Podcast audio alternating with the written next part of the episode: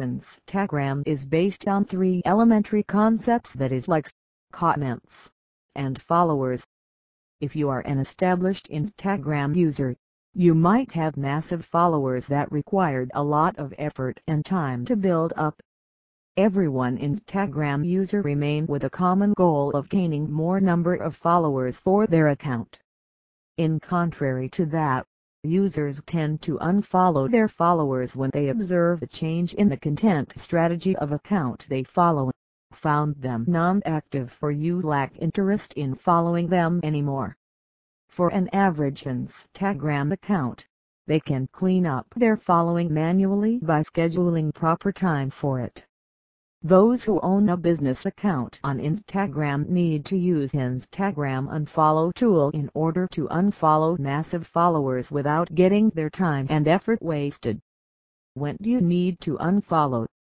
You are about to cross follow limit on Instagram. You will feel glad when you see that people you follow turn out to be your followers. Everything is going fine, but suddenly you will get a pop-up with error you are not allowed to follow more people. This message appears when you are trying to follow people more than the prescribed number. The following limit has been set up differently for both individual and business account and is updated time to time along with Instagram algorithm. Imbalanced ratio of follower slash following. You must look before both the follower and following otherwise you will end up with a bad follower slash following ratio. This unevenness is ultimately going to affect your account negatively in addition to diminished growth.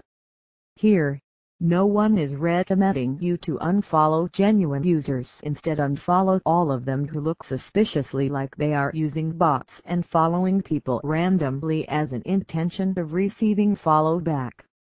You don't want to look spam in Instagram feed. Imagine the scenario. You wake up in the morning and found an abundance of posts in your Instagram feed that belongs to a single account. Isn't it offensive?